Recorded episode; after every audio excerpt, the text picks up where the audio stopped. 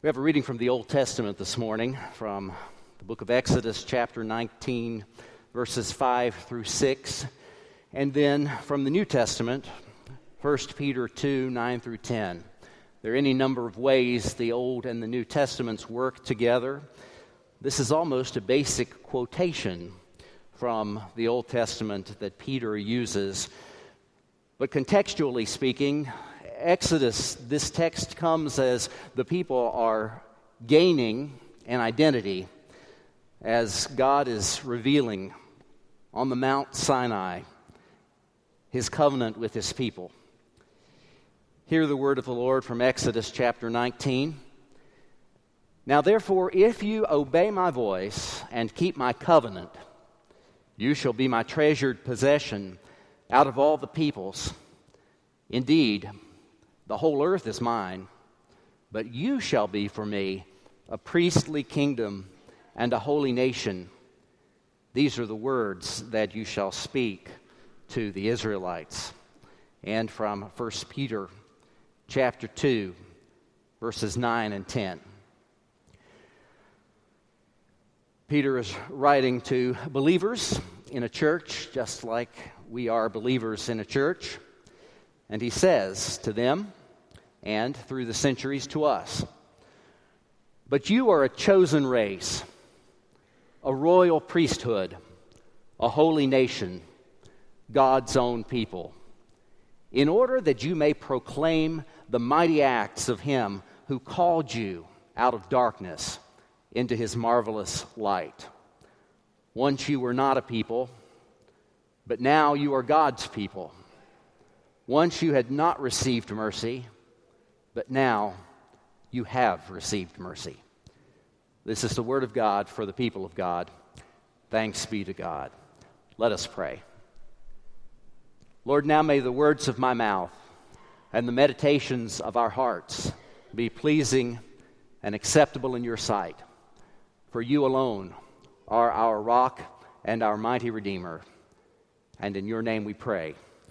Amen and amen. When Christian Herter was governor of Massachusetts, he was running hard for a second term in office. And one day, after he had gone out most of the day, knocking on doors and meeting prospective voters, he arrived, as many politicians do, at a church barbecue. It was late in the afternoon, and Christian Herter was famished. As he moved down the serving line, he held out his plate to the woman who was serving chicken. And she put a piece of chicken on his plate and turned to the next person in line.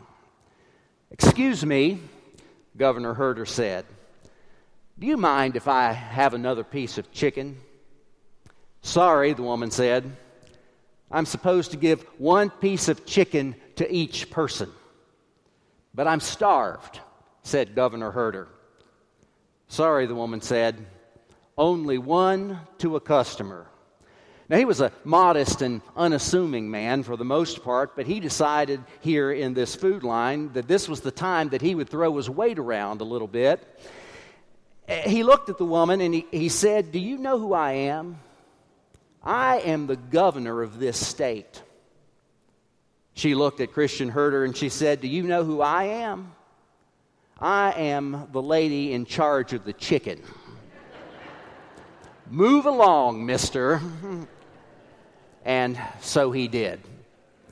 Wouldn't it be nice to have that clear a conception of who we are? Wouldn't it be nice to know exactly what it is that God has for us and where the parameters are, and how we are to behave, and how far we are to go and no further? I think the lady with the chicken can teach us something about our identity. Last week, I talked to you a little about my identity, and I ended by saying I am someone who preaches responsible grace. That is, that God's grace comes to us, and we not only have the opportunity, but we have the obligation to respond to God's grace. This week, I'm going to talk a little bit about who we are as God's people. Next week, I'm going to talk a bit about the world. What is it that God intends for the world? Following that, we will do a series on the Lord's Prayer. We won't go word by word, but we will go piece by piece.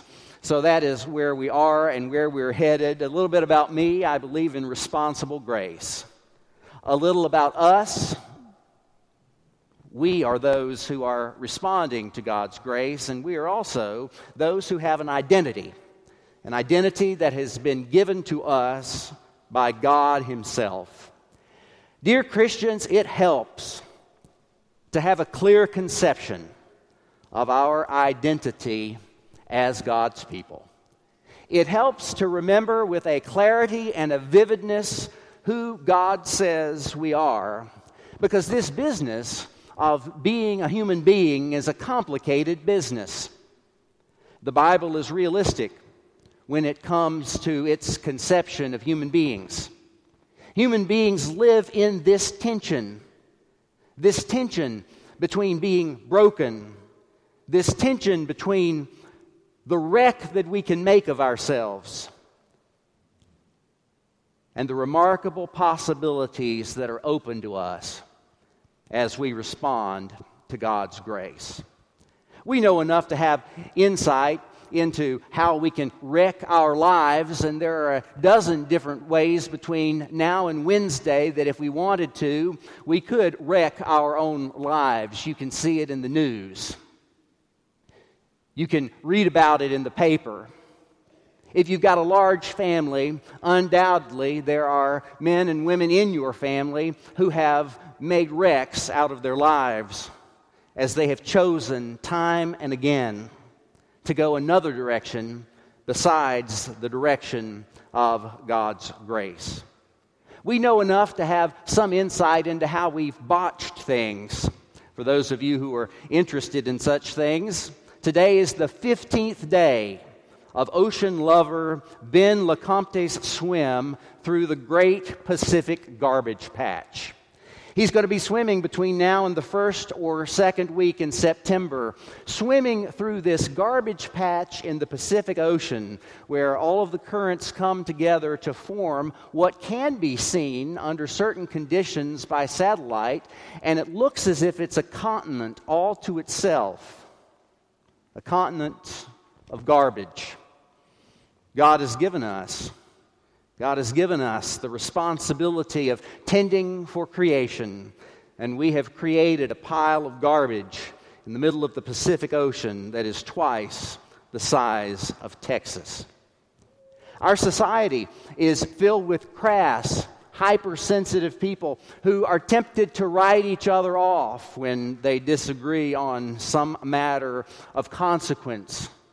And we ourselves, if we don't watch it, are tempted to write others off more quickly than we ought to.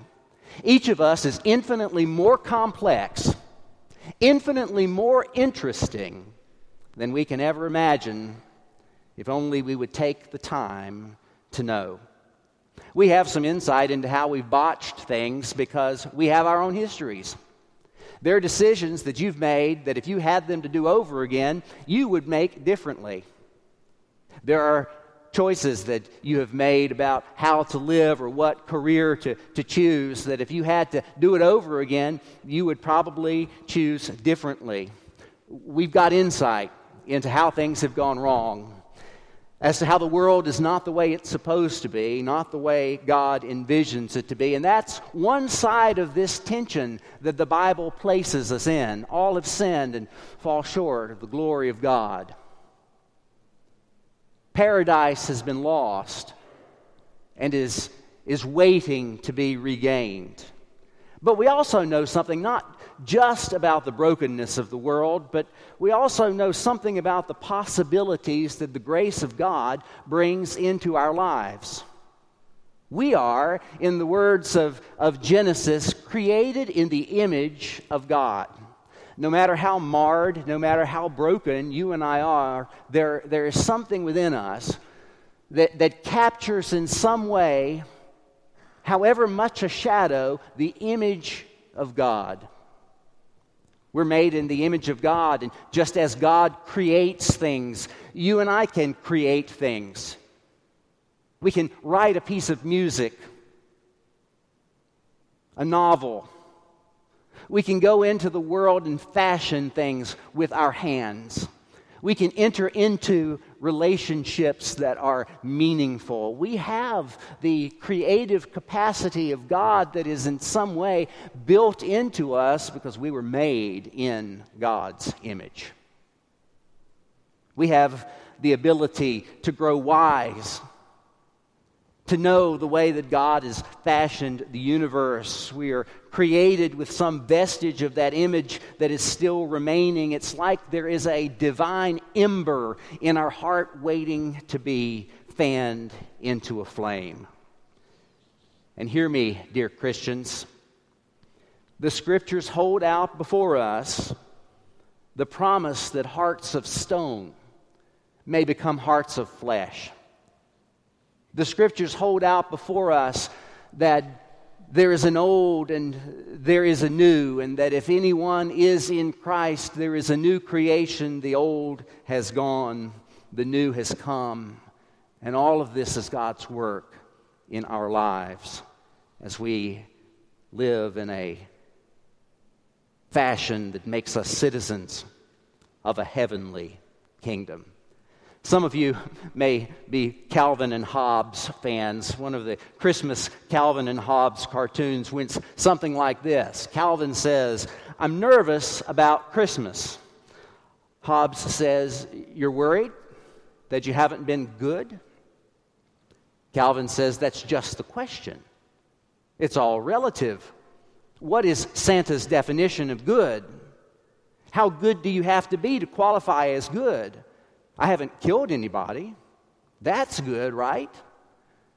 I haven't committed any felonies. I didn't start any wars. Wouldn't you say that's pretty good? Wouldn't you say I should get lots and lots of presents? Hobbes says, but maybe good is more than the absence of bad. Calvin says, see, that's what worries me. Good is more than the absence of bad. Good is the presence of God. Good is being in this broken world and, and moving ahead into this afternoon with God, not only at our side, but, but within us. Good is listening to the voice of God, embracing the vision of God loving the things of God. We live in this tension, this tension between being sinners and saints, this tension between being old and broken and, and made new and restored. We live here in this tension. But listen to what the Lord says through Peter, his servant, about how we are a peculiar people with a peculiar purpose. The Bible describes this in striking language. You are a chosen race, a royal priesthood, a holy nation, God's own people, in order that you may proclaim the mighty acts of Him who called you out of darkness and into His marvelous light. Once you were not a people, but now you are a people. Once you had not received mercy, but now you have received mercy. Here, your identity. This is your identity as a person of faith, somewhere in that tension between sinner and saint. Here, your identity what God says we as His people are called to be. A chosen race, a royal priesthood, a holy nation, God's own people. Now, if you leave church today and get in a fender bender, somebody rear ends you and you get out and curse them out at the intersection, that's happened with church members before. It can get to be embarrassing. it may be difficult to live out God's identity. When all your world falls apart and things don't go like you planned for them to go, it may be difficult to live God's identity. That's God's plan for us. 2010 in Allegheny County, Pennsylvania, 44 year old Gary Matthews petitioned the court to have his name legally changed, no joke, to Boomer the dog. In his petition, Mr. Matthews stated, I have been known as Boomer the dog to my friends in the community for more than 20 years. I want to bring my legal name in line with that. The judge denied his name change request, arguing that it would cause too much confusion. His decision included the following example. Hypothetically, petitioner witnesses a serious automobile accident and calls 911.